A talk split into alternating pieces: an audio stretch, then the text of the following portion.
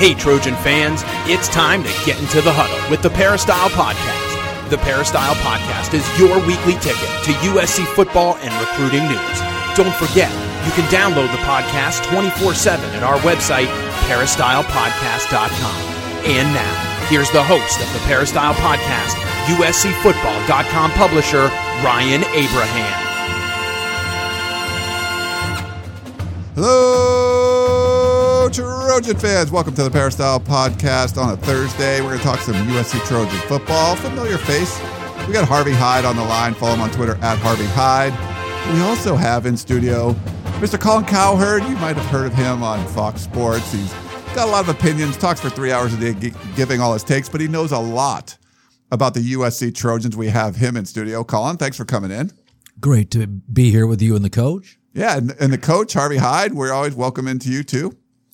Well, thank you very much. It's great to be with Colin, and of course you, Ryan. We do it weekly, but to have uh, Colin with us, wow! I remember when he was in Las Vegas in diapers, and and I remember how how he was working out in Henderson. I think it was the Green Valley Gym or something out there. You yep. see him out there.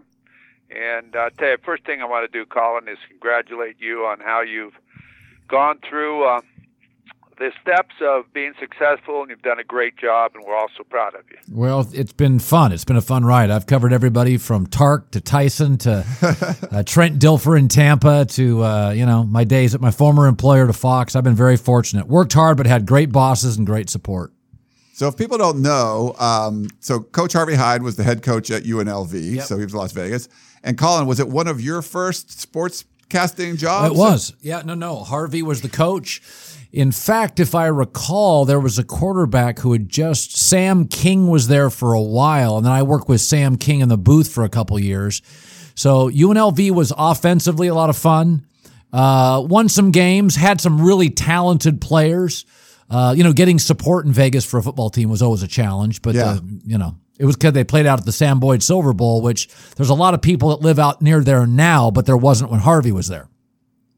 Well, what happened too, Colin? The city had about 350,000 people, and now it's a couple million. So there's a lot more people to, uh, you know, get attracted to college football. Eventually, after we got some things going and won some games, everyone wanted to come. Which the same thing Tark did. You couldn't get a ticket yeah. at the Thomas and Mack. Yeah, no. So what was the what was the relationship like back then? Was it uh, you know, he's probably one of the first coaches you kind of worked closely with? Or? Well, Tark was the first guy I covered. You know, it was fun initially, but they were so controversial that you know I was constantly having to go cover a team that was you know dealing with controversial topics. So it was it, after a while I felt like I was an attorney. You know, it was it's it's a lot more fun to cover sports. I don't I don't have any great interest in talking NCAA issues, and it it, it got complicated.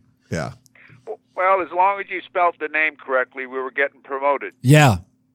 Yeah, Tark was fun to. He was easy to talk to. He'd yell at me occasionally, but he was easy to talk to. Nice. What yep. what was uh was Colin fair back then, Coach?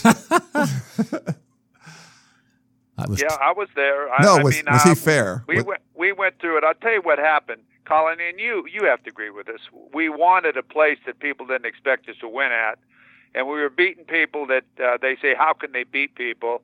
And it became really the uh, the the following. People loved Tark, and uh, I I just sort of went along on, after Tark's success. And when I would recruit, they'd say, "Oh yes, the Running Rebels." It really worked. Yeah, Wayne Nunley was uh, a coach when I was there. He didn't have a great success. No, I mean Tark. Listen, it, it was a time when college basketball was bigger than it is now. It was huge. Yeah. You'd bring back, I mean, a guy like Patrick Ewing would come back for his junior year. You know, Zion, we all knew going into about the 10th game, oh, he's going to last 20 more games and he's gone. Yeah. So college basketball was formidable. Tark was a huge personality.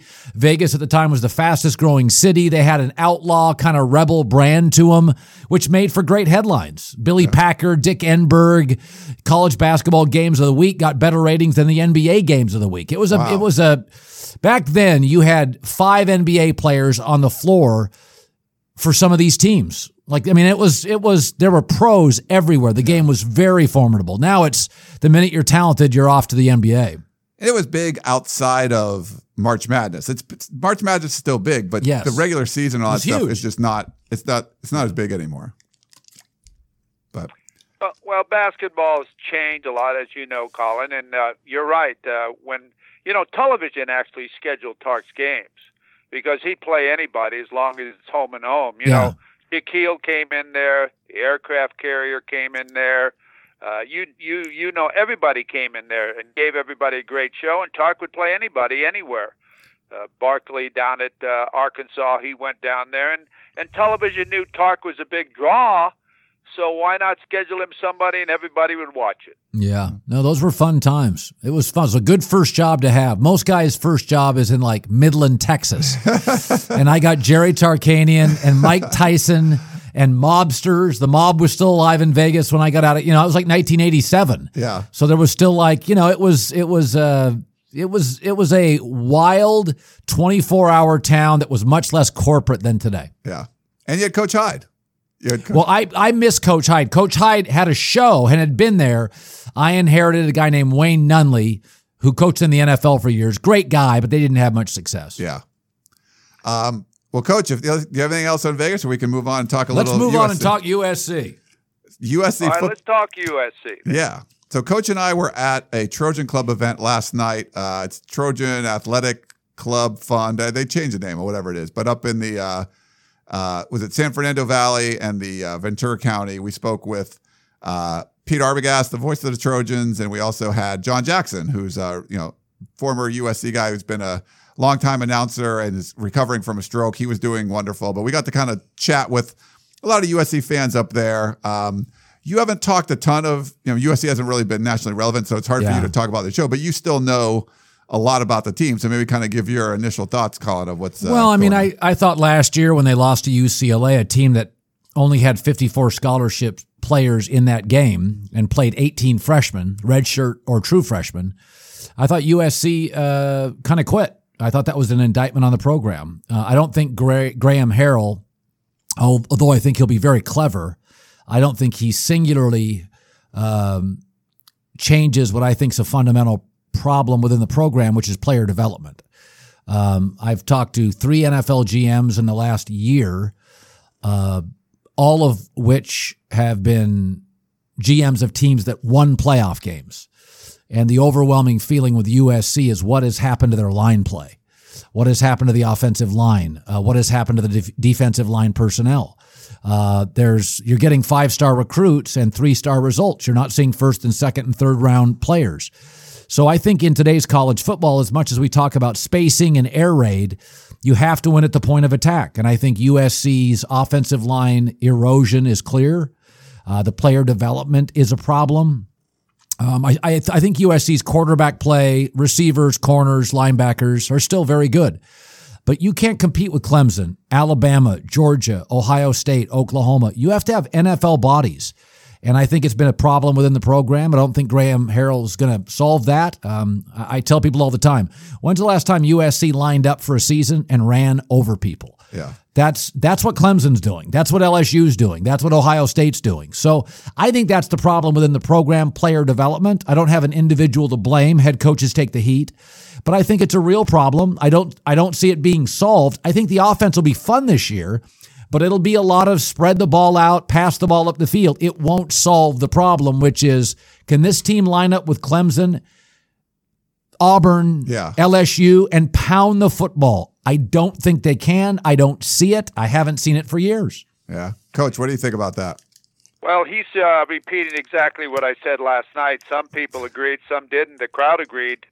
You've got to be physical up front, and they have, and defensively, they don't have a Leonard Williams. What happened to the Brad Buddes? What happened to the Munozes? What happened to these type of players? And I think uh, when you uh, play uh, football on on on grass uh, or basketball, Clay Helton calls it on grass, you become soft. You're not a physical team. You're basically a, a pretty guy, pretty boy type of team where you try to do it the easy way, rather than trying to get after it and grind it out and be tough and get someone to surrender. That's not the way they're going about it. And uh, you know, at USC, you don't have to do it like some schools do it uh, with the air raid attack because they're trying to equalize the difference in their programs. USC is a sleeping giant. They should compete every single year with the type of teams that Colin just mentioned. And I think they have the ability there. They just have to have the philosophy to get that type of thing going. And I said it last night, too. I didn't think Coach Clay Helton surrounded himself with the best of staff that he needed when he came to USC. He was lucky he had Sam Darnold, who really got it done for him, for for him offensively. When really uh, the offensive coordinator, it was his first time, and he didn't have a plan. Yeah, I mean, I, I talked to an NFL GM um, about oh, it was right before the draft uh, with Baker Mayfield and Sam Darnold, and he brought Sam Darnold in on the whiteboard, and this team brought Baker Mayfield in on the whiteboard. And the takeaway was Sam Darnold had not been coached, that Sam was Whoa. miles behind Baker on the whiteboard. Um, that that Baker Mayfield was drawing up plays, offenses, philosophies, schematically. Baker was now Baker's older than Sam, but but the feeling around Sam Darnold in the NFL is it was hero ball. Sam was saving a very a simplistic offense. Uh, it wasn't very multiple, um, and that Sam really plateaued his sophomore year. His junior year, he was kind of the same guy. And I think it hurt Sam Darnold a little in that draft that people said, well, where's the, where's the jump? Well, football has always been in America the coaching sport. Baseball is all analytics. The general manager hands the manager the batting order. Basketball is a pro, is a players league. Football is a coaching sport. And, and Alabama has not always been great. They're great when they've had great coaches. Clemson has not always been great. They've been great when they have great coaches. It doesn't matter how big your brand is. Michigan, USC. If you don't have the right guys coaching, you're not the same program. And I don't see player development. I think it's a finesse program. And to Harvey's point, you know, Chip Kelly was necessary at Oregon. Okay, they had to find a schematic edge, a spacing and speed edge. That's not USC's problem. Everybody wanted Austin Jackson. You know, you go to these recruiting websites, everybody wanted Jay Tufele.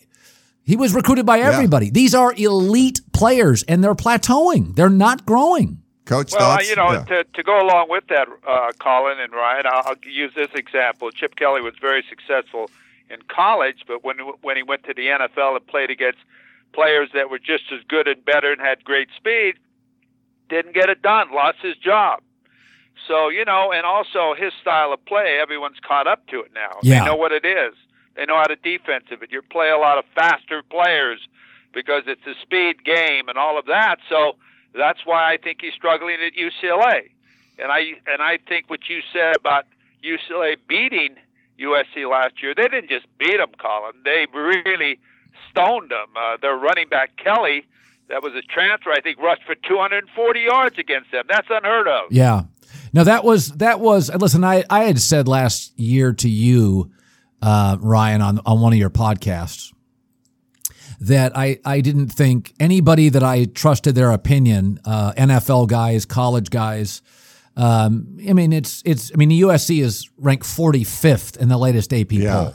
It, that doesn't take. You know, we all know this is a program kind of without a real direction at this point. Um, you know, I, I think if you just look at what's happening, they did not recruit an elite offensive lineman last year that everybody wanted. They are not in on any elite offensive lineman this year. That's frightening. Yeah. Uh, to Harvey's point, UCLA pushed them around. They had 54 scholarship players available you, you can miss on a running back because a running back can come into a program and play immediately if he's a high level. Offensive linemen need time and coaching and weight rooms. Uh, and the state of California increasingly is not giving you those linemen. You know, Denver West, the health and wellness, the green plate problem in college football, the kids out west eat healthier. They're smaller. They need time to develop. You know, offensive lineman plays at Palos Verdes. He's 288. Yeah. In Louisiana, he's 327. Yeah. So you you got to bring these kids in and develop them in weight rooms. So you start having bad back-to-back offensive line classes, that will that will be a problem for 4 years. That is hard to overcome. You can miss on receivers and backs. Uh, you know, you get a recruiter goes out and get a great receiver. That kid in camp pops. Yeah. Week 4, he's ready to play. Yeah, we've seen that a lot actually at USC, and the, the, the question has been a lot on the offensive line. We watched the scrimmage on Saturday. Did you, you didn't? Did you end up going out to it? No, but I, you know, I read every report, and yeah. you know, once again, the issue was it's a great line if you're doing three step drops and getting rid of the ball, but they did not impose their will, which has become kind of the trend at USC. Yeah. Well, you know, uh, you know, they talk about they want to run the ball. They want to run the ball. As you said last night, Ryan, they ran the ball 17 times, and they didn't run it with any success whatsoever. Their running game comes off of the passing game. People are coming up the field, uh, then they'll run a play. If they're getting pressure where they can't get the ball off, they're going to run the football or run a draw or a quick screen or something to take the pressure off of them. So that they really haven't emphasized the run. I really don't believe that. They talk always about the air raid. No one talks about the running game.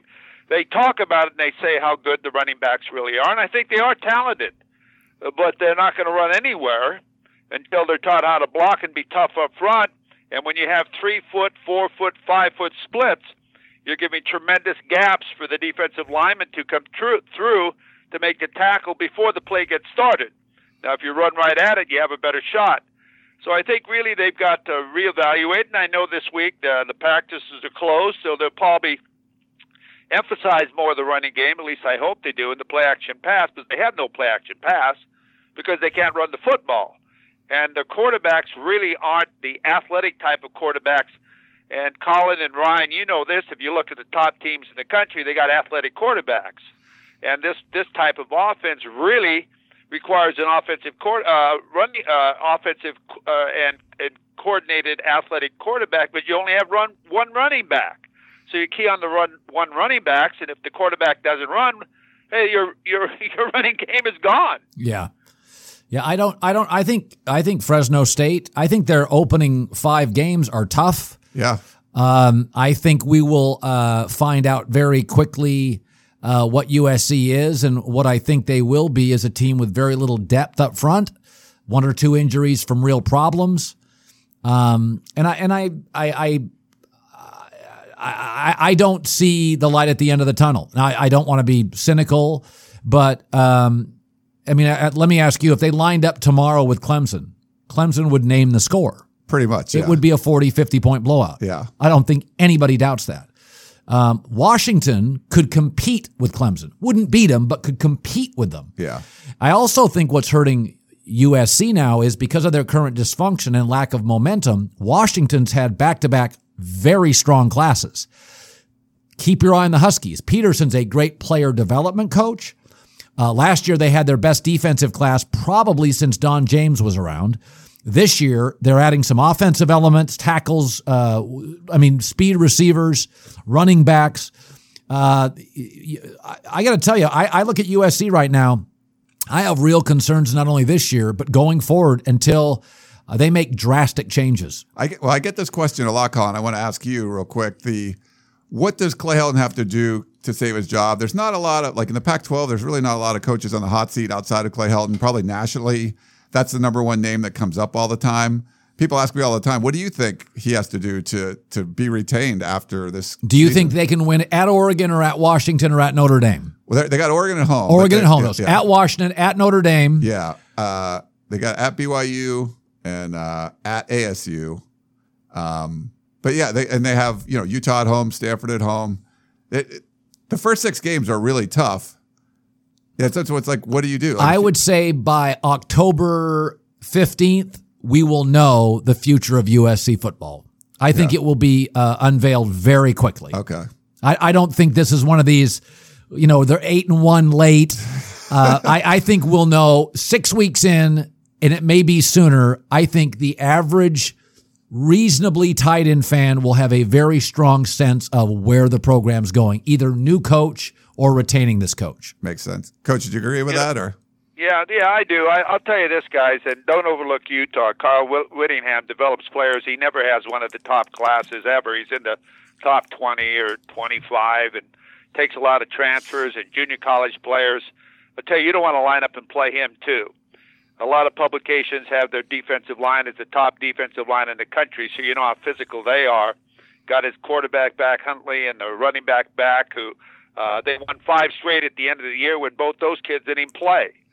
So you better watch out for Utah too, because they can beat anybody in the conference, and they come in and play USC on a Friday night, and they always look forward to coming to Southern California and playing well in the Coliseum. You know, it, you know what's interesting about Utah? You generally college football programs are like businesses.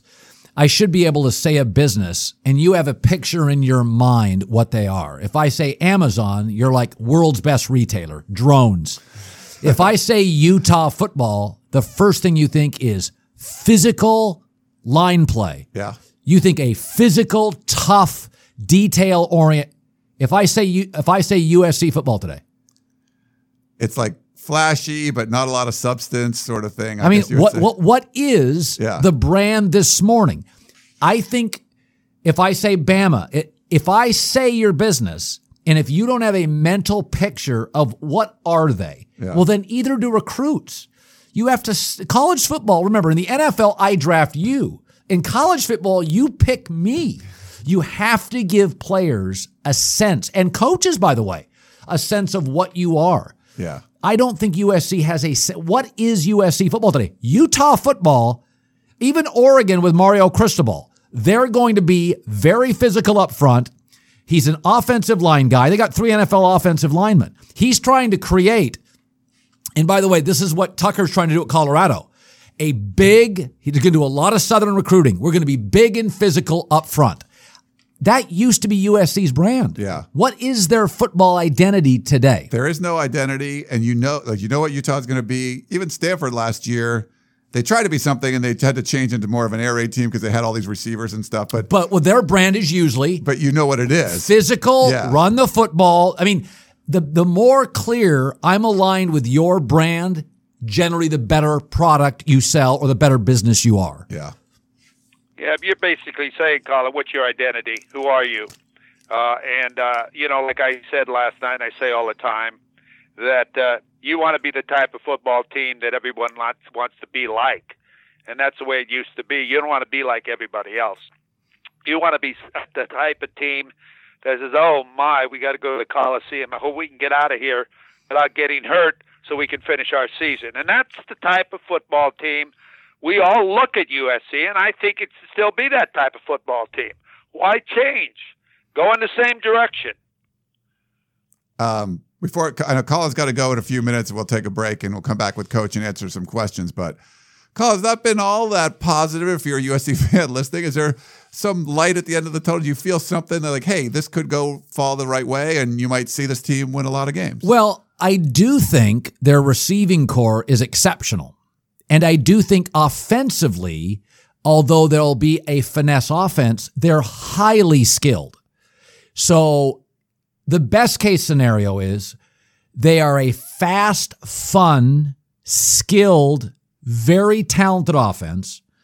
And I do think their defensive front has some returning players. Brandon Pili, Jay Tufele, uh, EA linebacker.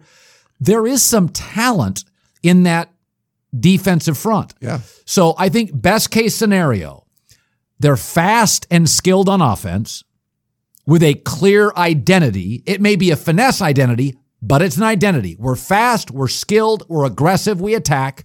And then defensively, not a lot of depth, but you see an attacking physical defense in the box allowing what I believe are very talented corners to kind of live on an island and you get a couple breaks early in the schedule. Uh, the you can feel a sense of um, a little bit of sense of redemption. I, what I worry about this team is they struggle early, and the players immediately go back to we lost to UCLA last year. Yeah. I think if you start three and zero, you're not perfect, but you're scoring. You're exciting.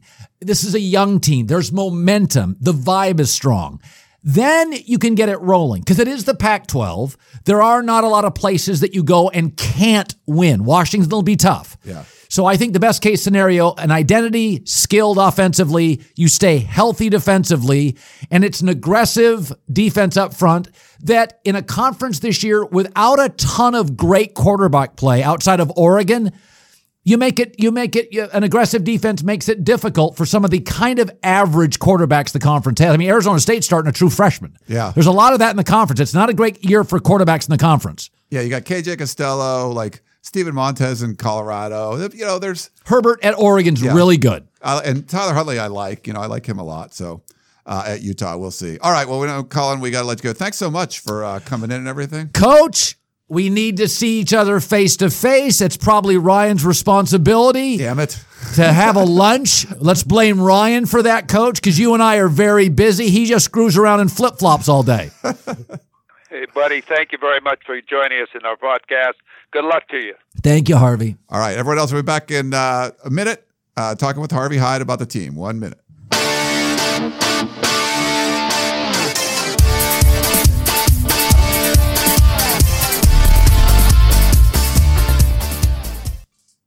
New CBS Monday. Federal agents! Hands where we can see them. NCIS Hawaii is back. Time to set it all on fire. New criminals to catch armed robbery, aggravated assault, murder. and new investigations to be solved. These guys were good, but even masters make mistakes.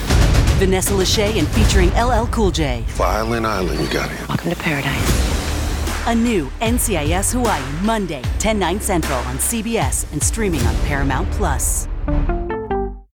Well, that was fun. Uh, hope you guys enjoyed that segment with Colin Cowherd. We were trying to get him on a little longer, but he had some places to run. But it's nice that he came in after a show and uh, stopped in our studio and got to chat a little bit. And it was it was cool to hear you guys talk, Coach, because it was uh, you know fun back in the day. It is, and uh, I respect him a lot. He has a lot of knowledge on football and all sports, and it's good to go back and forth and uh, give our opinions. And we want everybody to know it's just our opinions on how we look at it. I agree with some of the things that you say, Ryan, and you don't agree with a lot of things I say, and Colin doesn't agree with everything I say, and hey, that's what makes it great. He came out guns blazing though, like he was not uh, holding back at all. So that's, I tried to like get get him to say something positive at the end. So Well, good. You know, uh, uh, like I said, you know, USC uh, is well. I didn't say it this time, but I've said it before. They're a better football team than they were a year ago because they have at least a philosophy of what they're trying to do. Everybody knows they're going to throw the football. They've got skilled receivers that they're going to take advantage of. Uh, we just got to wait to see now exactly how that works. And uh, it's different than before when you had a first-year offensive coordinator and you had a uh, an uncle coaching the offensive line and a brother coaching the quarterbacks and blah blah blah. You've got now people at positions that have played those positions and coached those positions before and have been offensive coordinators before and have an offense that they know how to implement and what they want to do with it. So I think they'll be better on the offensive side of the football. On the defensive side of the football, I haven't seen them really excel at pass rush uh, because now when you spread the field, and of course they're going against each other, when you spread the field like USC is doing with great receivers, it's very difficult for the secondary to stop these great receivers, especially when they're physical, big, and fast. So the only way you can do that, they can't cover all day, is get after the quarterback. You got to get after him. You can't give him time to read the field and and do all the things that are necessary, and you've got to harass him. Plus, you got to drop eight and rush three. You got to really mix it up on him so he can't just take you for granted. And I haven't seen USC really do that now with, uh, during practice. They certainly didn't do it Saturday in the Coliseum uh, during their game preview game showcase. So we'll have to see how they do defensively. I want to see if they can rush the the quarterback because I haven't seen them really get after the quarterback the way they're going to have to and have great contain and great speed from the outside. So we'll have to see what happens. Fresno State will bring uh, a well coached football team. Not a lot of experience on that football team, but a team that knows how to win, has learned to win under Tedford, and they'll look forward to playing USC in the brand new Coliseum. Yeah, they've got that Tedford uh, Clancy Pendergast connection. They were both at Cal, so it should be interesting. Um, before we jump into questions, we got like four voicemails for you today, Coach. Um, we uh, I want to talk about the Pasadena Quarterbacks Club real quick. So the day before USC's game against Fresno State, uh, USC head coach Clay Helton will be at your luncheon up there. Maybe tell people a little bit about that. Right. Uh, every year, Coach Helton has been great. I mean, who would be doing uh, a quarterback club meeting uh, at noon the day before his opening game? Nobody but Coach Clay Helton. He's been really great to the club. We have a huge turnout, great food, fabulous food. It all gets started. We come, we start a little earlier when Coach Clay Helton is there, so everyone gets a lot of food and everything. So the doors open at 10:45. You can start eating then. Uh, I would come early if you want a good table, and uh, the program starts at 11:30. I've always promised him he'll be back or gone by one o'clock, and if he stays longer, that's his fault. He always stays and talks and takes pictures and so on. It's at the University Club. I don't have the address, but Google it. University Club in Pasadena, California. It'll all start Coach Clay Helton the day before the opening game. It'll be really, really interesting. Yeah, it will be. Uh, I've been there, I think, the last couple years. So plan on being up there again. And uh, not like a media event or anything, but it's cool. You have some media there, but just kind of hanging out, hearing what he has to say. And uh, fans ask him questions. It's, it's, it's a cool time. So it's a cool event. Make sure you check it out. Um, well, let's jump into some questions, Coach, because we got a lot. People were calling in like crazy wanting to talk about this team. So let me uh, start off with our first voicemail. Here you go. Hey Ryan, this is Johnny, class of 2016. Uh, I just got back from the fall showcase. Uh, I give Devon Williams MVP of that game. The dude just changes the field. He changes the entire game when he's in there. Made a couple great touchdown catches and drew a couple pass interference penalties. Um, low light probably be the defense in general. Um, a lot of penalties there, and it, you know, I saw a couple hands on hips there towards the end. Hopefully, they figure out uh, their strength and conditioning and get in shape for two weeks from now. Um, just my question for you and the coach or Dan or whoever's there. How do you feel the offense is progressing with Graham Harrell? Um, the offense was kind of vanilla in that uh, in the scrimmage, but that's to be expected. Uh, how creative do you think they're going to get? It seemed like last year they were a little bit everything. Uh, so what do you expect to see um, from them in terms of the type of routes and route combinations that they got coming up for us next year uh, with those great receivers? Thanks. Love you guys. Love the show. Bye. Thank you for calling in. I'll tell you that's a good observation of their skilled receivers. They do have uh, great receivers, and uh, Devon Williams. I'm telling you right now, that kid's going to play in the NFL. I, I know there's others that are going to play in the NFL, but that kid is really a tremendous player. He's almost unstoppable with his speed and height and the fade routes. You have to play him loose because he'll run by you. Big target. Really is a great receiver. But as far as uh, uh, USC is concerned, uh, yes, they're going to have to, I think, improve a lot on the running game. I think the next week or two during this uh, uh, period of time, they're going to have to develop a series in their running game and a little bit of uh, quarterback bootleg to hold the backside and run straight ahead more than laterally. It's very difficult to run laterally uh, when you have huge line splits. And I know they run laterally because they want to put the back out in the flat when they have a two back set flood the zones and so on and run a little bootleg action. But they've got to establish the run, or that isn't worth a darn, and they certainly haven't established the run. I didn't think they ran well at all on Saturday, and I don't really think they tried. Uh, they did. I think they ran basically just so we all thought that they can run the football or want to run the football, but that's not their philosophy to run the football. I I differ with a lot of people on that. A lot of people think that they do want to run the football. Well, I believe they do, but that's not their emphasis. Their emphasis is to pass the football, and he's not kidding anybody. With great receivers like that, I do the same thing.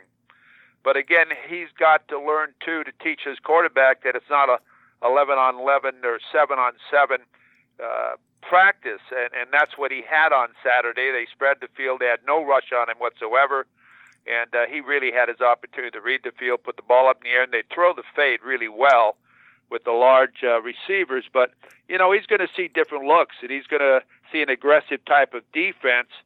So they've got to be ready for that and practice against that. And and I don't know how much they've done against that type of defense that really wants to come after you, contain you, push you up in the pocket to your defensive front guys that are coming forward, get their hands up where you can't see. So we'll see what happens with that. And of course, Fresno will give them a challenge. I think they'll come after them because they're not that uh, physical. They have eight starters back on the defensive side of the football. Those guys have learned to win over there, but I don't think they have the talent to stop the great receivers if they can pass block. And again, they've got to establish the run, or people are going to play pass the whole time. And I think uh, on the the route trees, I do think they're different, uh, a little bit different than what we've seen uh, before. I think they're going to utilize the middle of the field more. There'll be more crossing routes, things like that and just even like that little slant that Devon Williams ran in the uh, The showcase from JT Daniels I thought was great. I felt like he broke something off because he saw there was a hole in the defense. JT Daniels recognized that and just hit him with a quick pass. He makes one guy miss or runs through one of the defenders and he's in for a touchdown. So I think you're going to see some little differences. You should see guys open as opposed to catching balls in double coverage. So you'll see some of that too. No, I agree with you. And again, you're going to have to mix up your coverages too. You're not going to just show a coverage and uh, then not mix it up. You've got to show a coverage and get out of that coverage. You've got to come up and bump the receivers at the line of scrimmage so they don't have their timing getting off the ball. Then you got to play back and play zone and then roll up into a cover two and do different things. So there's a lot of things you've got to do on defense. So a quarterback just can't take things for granted. But when you have a mismatch like what you did with Williams and you have the middle of the field with no safety there, obviously he's going to come off the line of scrimmage, fake an outright a route or a corner route or a fade route and break to the middle of the field. And he's a big target with great hands. So you know, there's these type of things that that they can do. So you've got to take that away somehow with your defensive philosophy and game plan. All right, uh, let's go to. We have uh, another question. This one, I think about the quarterbacks. I'll play it for you. Hi, Curtis from Moreno Valley. Um, as far as the quarterbacks go, if all of them are even, as far as their play, especially throwing the ball, if they can throw all the passes needed for this offense, then uh, we need to run the quarterback, offer the read option sometimes, even if it's JT Daniels even if he has to slide so he can be a threat so that they can't collapse down on the running back. You have, that's the only way we run the ball. It's a read option look. So the quarterback has to be some kind of threat. So the defensive end has to stay home. If you want to run the ball really well, um, Jack Sears is pretty fast. If he can throw all the throws needed for this offense, then make the offense go better. Curtis from Moreno Valley. Well, Curtis, thank you for calling in, and I agree with you 100%. You've got to stretch the defense. You can't let them just gang up and key your running back and know that the quarterback's not going to run the football. And I didn't see them doing much of that at all. In fact, on Saturday, I don't think the quarterback carried the ball one time on a read. And uh, and and and uh, you know, I don't know if that's their philosophy, but you've got to be able to do that. You've got to be able to spread the field, otherwise they collapse down and forget it. So, uh, you know, this is this is their choice, and this is the things they have to do. I don't think you have a complete series if you don't do that. And as you watch it, you don't even see the fake, even the fake to hold them, even if you're not going to ca- carry the ball. They just hold their hand out and pretend like they're going to give the football to the guy, and they just stand up and throw the football. It's just a, I don't know, a motion, but no carry out at all as far as with the quarterback, as far as stretching the field. I agree 100%, and I think they have to do that. They don't have to do it all the time, but they got to do it enough that the defense has to consider that they may run the football, and they have to hold the backside end and have them key him. Yeah, I think you're right. Uh, having to do that. Uh, let's see. We have another question. This has to do with the quarterbacks as well. I'll play it for you. This is Eddie from Orange, and I got to tell you, very excited about JT being named starter. I think this puts uh, USC in the best position to win with Graham Harrell's offense, and this is lining up just like JT's career at uh, Mater Dei. Um, comes in as a freshman, has a rough first year. Second year, lets you know runs the air raid, you know, throws for a bajillion yards. I think he threw for close to 5,000 his, his sophomore year at Mater Dei. Um, you know, gets really close to winning a, a championship, um, but ends up not doing too well. You know, ends up losing his last game in the playoffs. Kind of see the same kind of thing happen here where, you know, USC does really well, but ends up losing the last game. And then his junior year, JT won a national championship. So, and with a big profile, high profile game to kick off the season, um, Mater Dei versus Bishop Gorman um, beat a you know perennial powerhouse. JT will have a chance to do that his uh, junior year, and then just like in high school, he'll leave early. Uh, that, yeah, that's my thoughts. Of, what do you guys think? I think that's what's going to happen. Later. Well, you know, obviously everybody hopes that uh, JT Daniels has that type of year you just talked about that he did have in high school. He's been selected as a starting quarterback, and who's the backup quarterback? We really don't know. I think he, uh, Coach Clay Helton would have been better off saying uh, the other three, we're not sure exactly what the order would be, rather than put a certain order in at this time, because you're going to have some dejected people there. You've got an excited freshman as far as Slovis is concerned, but I don't know the feelings of Sears, first of all, who's been there a long period of time and did a great job and played well against Arizona State, and Matt Fink, who went away and then came back, and nothing against the kid, but they put him above Sears, and Sears was loyal throughout the entire spring and did not go to Portal and so on to possibly transfer. So, not getting into that, uh, well, it's JT's uh, spot to lose. I'll put it to you that way. It's his to lose. He'll be the starting quarterback against Fresno State, and if everything goes well, as everybody hopes it does, that are Trojan fans, he'll secure that position. And for Coach Clay Helton, I certainly works too. Hope it works too, because down the road, if he has to make a substitution and pull JT Daniels because of their not having success offensively, that's going to make everyone sort of question the whole program. And as far as did he start the right guy or was it predetermined that he was going to be the starter? So I think that it's very important, and I'm sure if he does pull JT Daniels, that's not going to be a happy kid either. So we'll see what happens, and that's why you play the game, and that's why they're the coach, and they're paid to make the decisions on who should be the starters, not only at quarterback, but all positions. And of course, we talk about it and give our opinions too. So we'll see what happens with that. And Ryan, I'm sure you have an opinion too.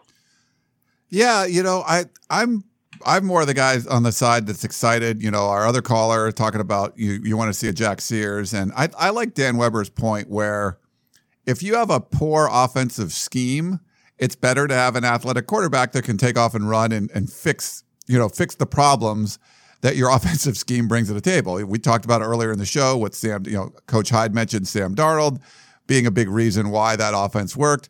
Um, and people look at Jack Sears like, oh, he could save you like Sam Darnold did. I think what you're going to look at now is really having an offensive identity. And some people might not agree what that identity is, or you know that that it's going to be more of a finesse offense, like we talked about earlier. But that's really what you're bringing to the table, and and if you do that, and you're going to put JT Daniels in a much better position to succeed, he shouldn't have to be the most athletic guy out there to make it work. And he's finding the open guy and getting him the ball. And one thing that you could look at from the scrimmage is he did get one extra series than the other quarterbacks, but it was like a you know series with a bunch of walk-ons in it, and it was like ha- cut off halfway in between. For the most part, they had about the same amount of turns, um, all the quarterbacks. And JT Daniels was just more efficient with the football. He threw more passes, he completed more passes. There were shorter passes. He moved the ball down the field and picked up first downs, where some of the other quarterbacks was sort of like bad play, bad play, long bomb that worked or pass interference or something and keep the drive going. Um, not really the same level of efficiency. So I like what JT Daniels brings to the table. I think the offense will be more efficient. Um, and yeah, I I agree. I think uh, I think he's going to do good things. Coach and I don't always see eye to eye on this, but I think JT Daniels is the right guy for this job. Well, I'm going to support what your decision is because that's the decision that Coach Clay Helton has. But I think you've got some quarterbacks too that are gamers too, as well as JT Daniels. And I don't know if they'll get in the game and be able to show their skills. I know Jack Sears got in last year and showed his skills. Everybody comes back and tells me how well JT Daniels did against Notre Dame, and I agree 100%. But you got to be a leader. You've got to be the type of player that the players like and believe in and want to follow. And I've always said this: nothing against anybody, but if you took every player on the team on the offensive side of the football, and you said vote for who the quarterback should be, but of course the quarterbacks can't vote, but the offensive side of the football can vote. I'd be real surprised, and I'd love to know what the offensive players would think who should be the starting quarterback at USC. Yeah, I'm curious too. Uh, I mean, we've definitely heard that there's people that were in you know, the Jack Sears camp, you know. Um, but I, you know, I feel like JT is going to do a pretty good job leading this team. Uh, but we'll see. That's uh, certainly been a question. Um, but I, we talked about talent um, earlier, and uh, Colin Cowherd was Uh, a little skeptical of the talent USC has, uh, especially on the offensive line. Um, you know, you like the skill positions, linebackers, things like that. There's some pretty good defensive linemen. But this comes up a lot, coach. So we have a really simple question from Andrew. Is it a talent or a coach issue at USC? What do you think? Is it a talent or coaching situation at issue. USC? Is that what, what's, what's USC's issue? Is it talent or is it coaching? Well, I think it's been a combination, uh, especially last year, the last several years in certain key positions. I think it's been part of coaching and direction of the players as far as having something and putting the right players on the field and performing uh, things that those players can achieve and play at their best. I think a lot of the players have been confused on the field over the last several years uh, as far as uh, with USC, and I'm not sure that the top players are on the field always. Uh, I think, uh, as we mentioned, uh, I know Sam Darnold got it straightened away, made some unbelievable plays and passes and so on to get it done. He made something out of nothing at times, and uh, miraculous plays. So, you know, I think that it has to be both sides that that win, both sides lose. You've got to, you all win, you all lose, and I think that it, it was a combination of the athlete being confused, thinking rather than playing, too many penalties, beating yourself, and uh, just uh, not having a rhythm or an identity. That's what they were and have been. I think now uh, the talent level uh, is, at certain positions are very good, but at other positions they're maybe questionable. Uh, a lot of it, uh, they've had great recruiting years uh, in the past. They've had some great recruiting years the last couple of years, and have those players matured and played up to their ability? And have they gotten better every year? Have they been coached to get better every year?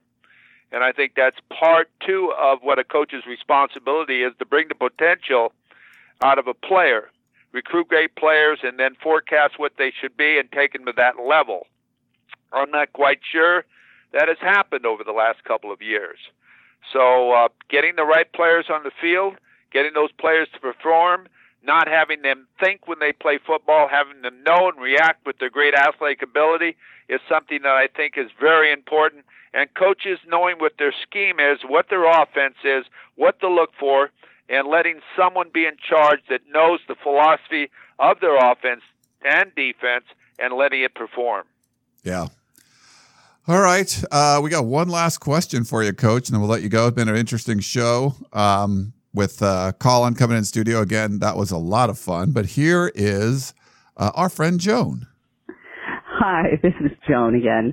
Um, I have a question for uh, Coach Harvey Hyde and one for um, Colin Cowherd. Um, I first want to ask Harvey Hyde from a coach's perspective, uh, what were the uh, two most important takeaways that he got from the uh, fall showcase? And for Colin, um, I'm excited you're back on the show. I love watching your show on Fox. And my questions are this. Um, with the importance of a really great head coach, I um, still hear your words from last uh, season when you were on Ryan's show, and uh, when you said, come on, isn't this experiment with Helton over? Um, it wasn't, obviously, and still isn't.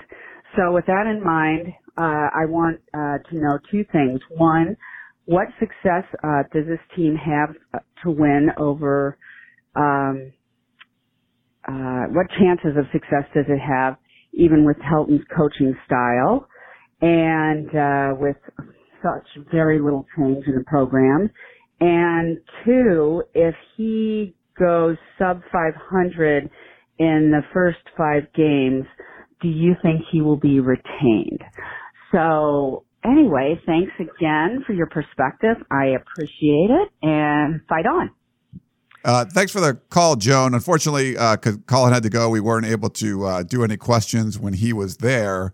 But I think he kind of addressed both of those uh, issues for you, talking about like what we talked about towards the end of the segment. But sorry about that. Yeah, we wanted to do some questions from from listeners, but uh, Harvey Hyde can still answer uh, his portion of it with the the two takeaways from the the spring showcase. And we could talk about the other questions too, but I, I think Colin's pretty much addressed those. Yeah, he did, and I think we both did as far as the showcase itself. And I thought it was the best thing they've done in two or three years uh, as far as having a game-like situation. Uh, I think they should do it again this week. I don't think they'll hit with it, but they practice uh, on and off the field and communications on and off the field, substitution on and off the field, and all of that.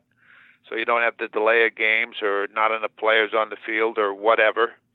I thought that was very positive on Saturday, uh, and I thought that this, the the Coliseum was absolutely fabulous as far as looking and and and seeing it and so on. I think there's things they have to really improve on over the next couple of weeks, and uh, I hope that happens.